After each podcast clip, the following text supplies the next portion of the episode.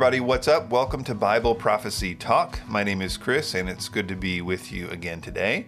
All right, so I wanted to talk about um, some research I've been doing over the past week about some issues that are not related to Bible prophecy, but I think are interesting, and I think that the um, story behind why I started doing the research is, could be helpful to others in similar situations and whatnot. So um, it's kind of a conspiracy about hydroxychloroquine and ivermectin and uh, some herbs of all things that I think are going to be an important part of the story going forward.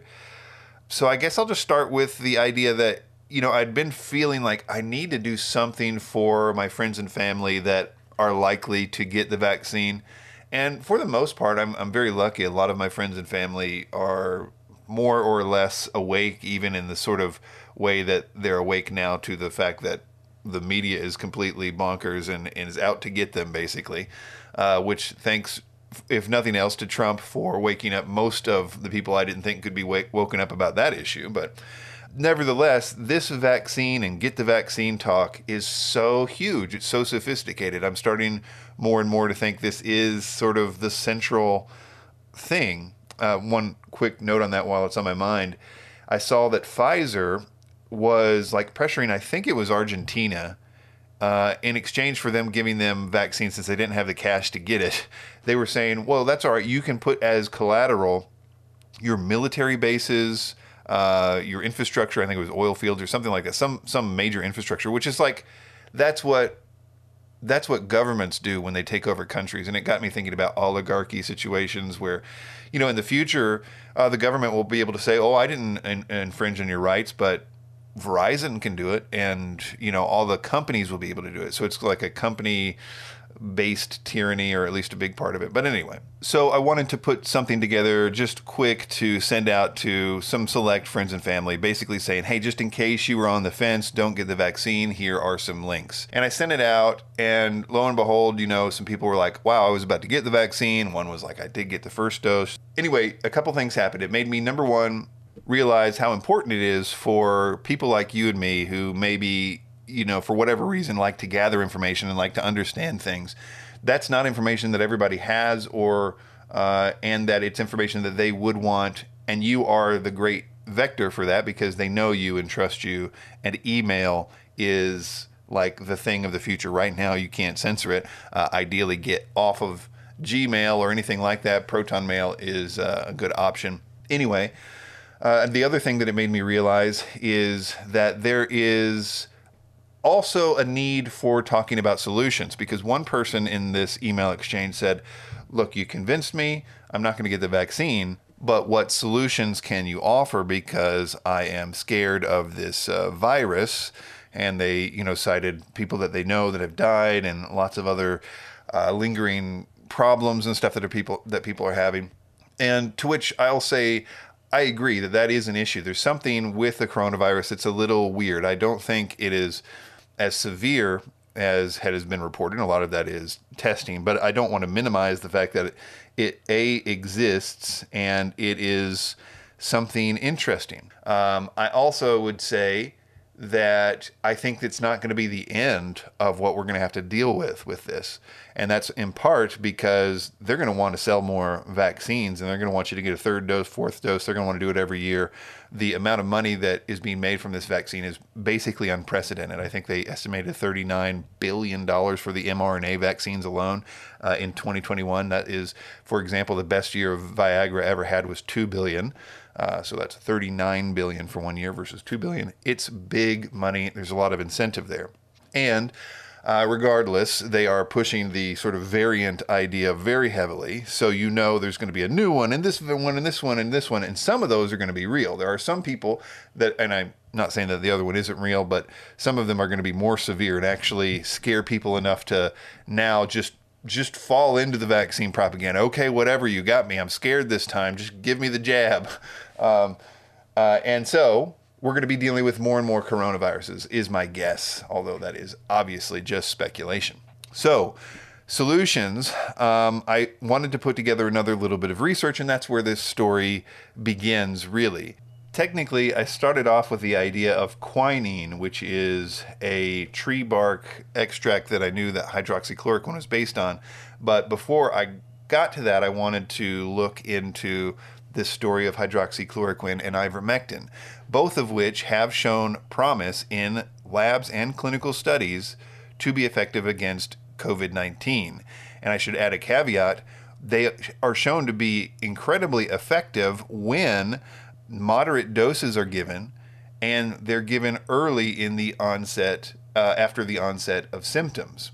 And in this episode of Bible Prophecy Talk, I will provide a, a whole post on this with really high quality links for everything that I'm saying. So in this case, there's links to PubMed and Science Direct and, and Nature and all the places that show that yes, hydroxychloroquine and ivermectin have both been very effective against COVID 19, specifically in various types of lab tests, both lab tests and clinical uh, trials. I think one of the biggest issues is the two main studies that have been and still are used to say that hydroxychloroquine specifically is unsafe and ineffective are studies by the WHO, the World Health Organization, which designed the study, but it was also basically copy and pasted uh, by Oxford in their version of the study, which they called the recovery study. But the main point is that in those two very influential studies, they used lethal doses of hydroxychloroquine uh, and lethal as defined by the WHO itself. The WHO had done another study, you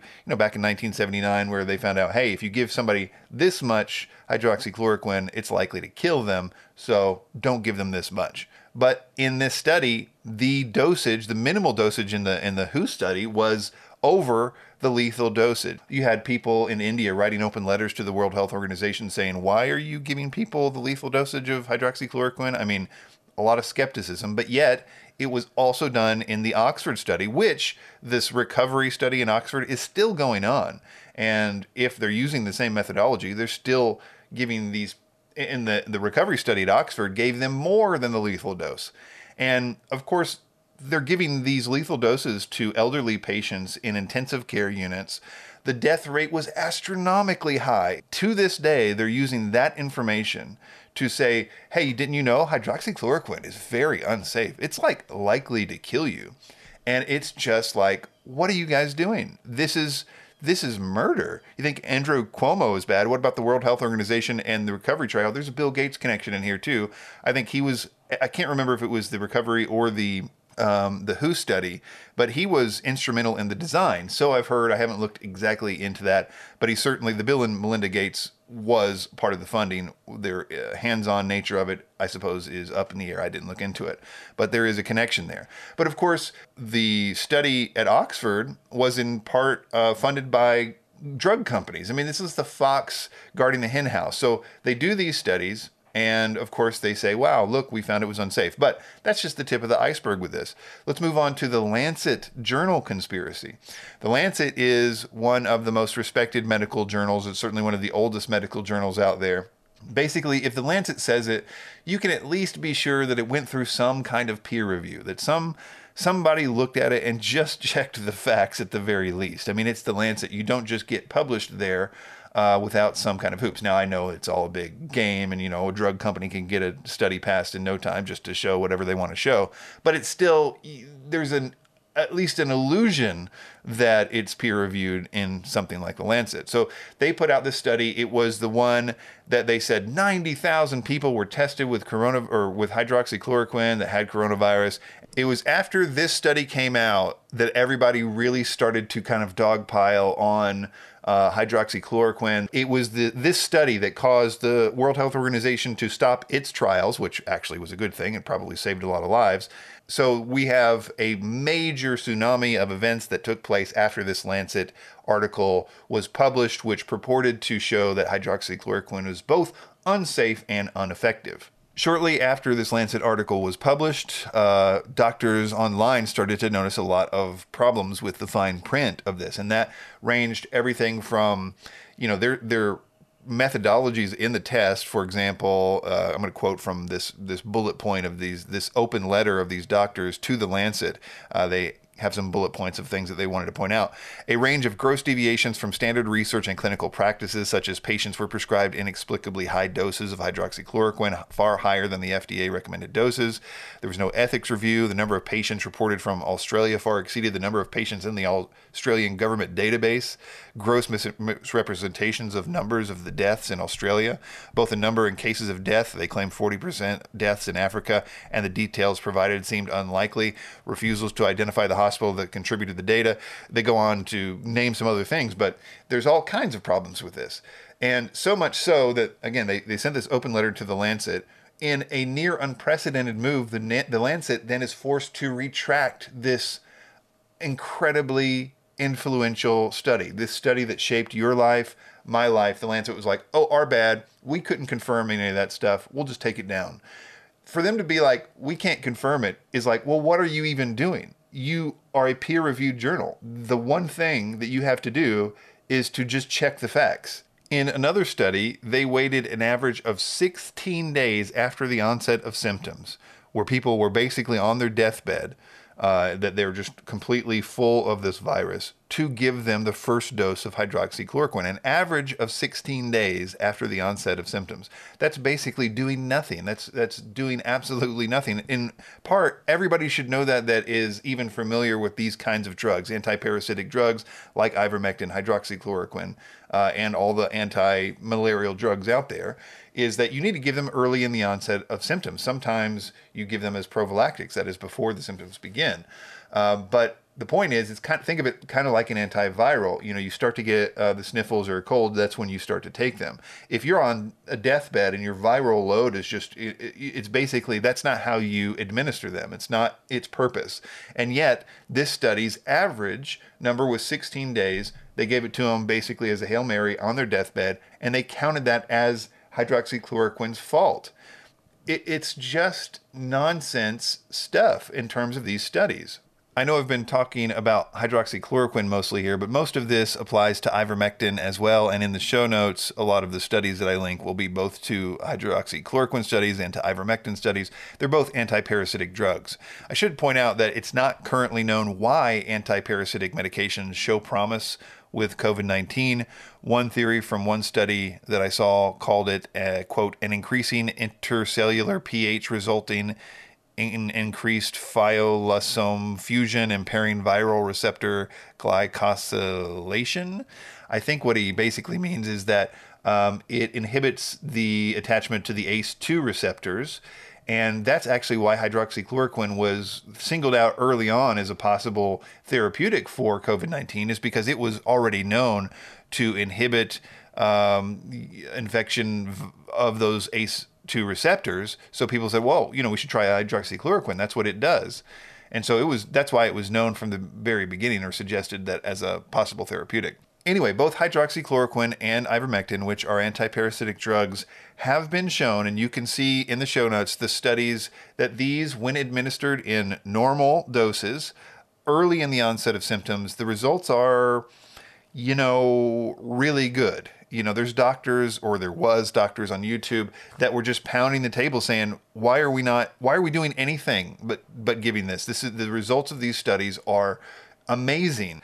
So the question is, if you read these studies for yourself and you say, wow, it does look like these anti-parasitic drugs are the way to go for the way that I want to go with treating myself. I look at the upside and the downside, and I am eyes wide open saying, this is the drug that I want to choose.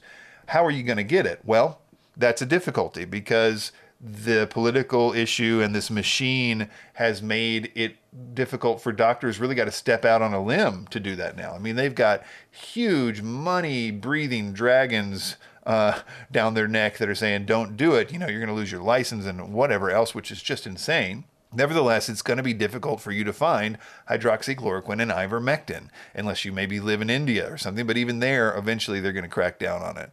So that got me thinking in this, uh, you know, trying to to give these people that were asking me, well, what's the positive? How what what can I do? It got me thinking about quinine. Is where I started the research. Now, quinine is an extract from a the Chincoquera bark. Uh, it's basically you know, you can think of the name quinine. It's what hydroxychloroquine uh, was was designed to mimic. They're very similar. Uh, you can look in journals that are devoted to malaria, for example, and I quote that and link that in the uh, the thing that's on the show notes. It, it has been used for hundreds and hundreds of years to prevent malaria, and you'll find out that a lot of the things that we're going to be talking about have some kind of recourse to malaria. It's just that's what an, a great use for antiparasitic drugs. So quinine was used and has been used for that for hundreds of years. Now, as I say, that's basically what chloroquine and then the updated version hydroxychloroquine was mimicked to do. It's basically a synthetic version of that. I'm assuming it's much more potent that I don't know the uh, dosages and that kind of thing with, with it. Quinine is something you can buy on Amazon. You can buy it right now if you wanted to.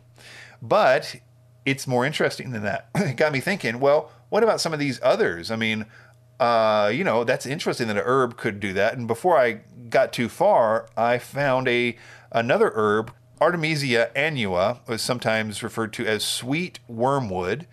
Uh, it's a plant that has been used in traditional Chinese medicine for hundreds of years, maybe thousands of years. I couldn't quite track that down.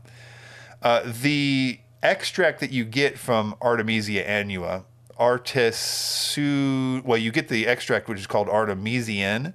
Uh, that's basically just an extract. Extract, but there's a drug essentially made from that called artesunate, and it's considered to be the current best therapeutic for treating malaria. Eh, there's literal studies, and the WHO recommends only using hydroxychloroquine when Artemisia annua's extract is not available. It's considered far superior of a drug for malaria. So that got me thinking well, is this plant safe and effective? And what's the deal with it with uh, COVID 19, et cetera? And lo and behold, not only had it been tested already in a lab against COVID 19 with very positive results, enough, po- and this was done by Max Planck Institute in Germany. Uh, those results then led to other uh, institutions, such as uh, the University of Kentucky, which is uh, now started a study, as well as one in Mexico, and I think one in um, I can't remember, but now studies are underway, clinical trials uh, with patients using, in some cases, the University of Kentucky, the cancer research there. And by the way, this is it, it's shown. There's other medical uh, uh, stuff showing it has effect against cancer. I mean, again, I, I, usually don't even deal with this kind of stuff with herb stuff and oh yeah, cancer treatments, whatever. Sure, sure, sure. But this is really interesting. This this cancer division in the University of Kentucky had been apparently using this for uh, cancer research, and then I guess they knew that it was a thing that could also be used against ACE2 receptors or whatever. So they pivoted to do this study with COVID uh, with the same plant that they apparently had already some familiarity with. Long story short, this appears to be doing really good. There is a video in this links that shows that so good in fact that they have farms springing up just to make this stuff and what they're doing is basically using the plant as a tea administered like twice a day because you can basically grow the plant in your backyard uh, dry it and make it into a tea now the way that people normally use it and the way it's sold on amazon is in its extract form artemisian uh, in which it's a more powerful version of it it's uh, uh been extracted and sort of more potent um, but you can apparently just use the dried leaf plants as a therapeutic as well. This is currently a totally legal drug. It is, as I say, sold on Amazon. You can buy seeds on eBay or dried leaves on eBay or on Amazon for that matter as tea. It is something you should know, but you should also know that there is, it's a powerful herb. It's a, it's a drug. It's not something that doesn't have side effects, and you cannot just take this willy nilly. And the main things are that you shouldn't take it if you're pregnant. You also shouldn't take it for long term use because it can have damage in your liver if you take large doses for a long time or just a long period of time. So you use it as a treatment for an illness, take it for the week that you have or showing symptoms or whatever, and the doses on the back of the bottle that you buy it. Or if you are making the tea, there's some consult a doctor, consult a herbalist. None of those statements I make here are approved by the FDA and are intended to uh, be used for treatment of any disease, etc. So please take that into account. I'm not, and and to that end. These studies are not completed yet with this thing in the University of Kentucky and the others that I mentioned. Um, they're they're only initial positive tests, but I would submit that it's based on good a good backstory. It's based on the idea that it is currently the best its extract is the best known treatment for malaria these other malarial drugs antiparasitic drugs which artemisia annua is have been shown uh, to be good against COVID in the lab. This also has been shown to be good against COVID in the lab, at least in the initial results. Clinical results seem positive, but it's not been published yet. And the one of the things that you know is very dangerous for me to talk about this stuff because, of course, this is the thing that they're going to zero in on. Mark my words, nobody knows about this right now. I, I, I mean, there are people that are doing the studies. I think this video has like 5,000 views on YouTube or whatever nobody knows about it right now, but I've already seen rumblings that they're going to make this illegal as well. The point is, you can grow this stuff. I mean, if you have full sun, I mean, it needs a little bit uh, more sun than I think most plants. You can get seeds out of it. You can buy the seeds. It's something that you can be independent on. I, you can buy this on Amazon and just capsule form and keep it. You know, it's a four month supply for whatever, 12 bucks or something like that. Um, so you've got you can have options if you're the kind of person that wants to have something on your prepper shelf that could, in a pinch, deal with this. And you have to weigh the pros and cons of that. I guess that's it for me today. Go to BibleProphecyTalk.com and the episode that I will post today, 3 13 2021, will have the notes that I talked about here, as well as some of those things that I copy and pasted to send to uh, about vaccines to my uh, um, family and friends that you may consider doing something similar. In any case, I do feel that's an important thing to say. We are trusted by our family and friends, and email and maybe even starting, you know, being one of those people that sends you crazy emails all the time, and you think, well, here's this crazy person that's sending this email every week or every day. Uh, maybe you should become that person and influence people that way because it's getting to a point where they're not going to be able to hear anything um, that is important in this climate. And so be sort of your own email news service is another option for your friends and family to keep them updated. Uh, let them think you're crazy, but let them know, you know, what their options are if you can.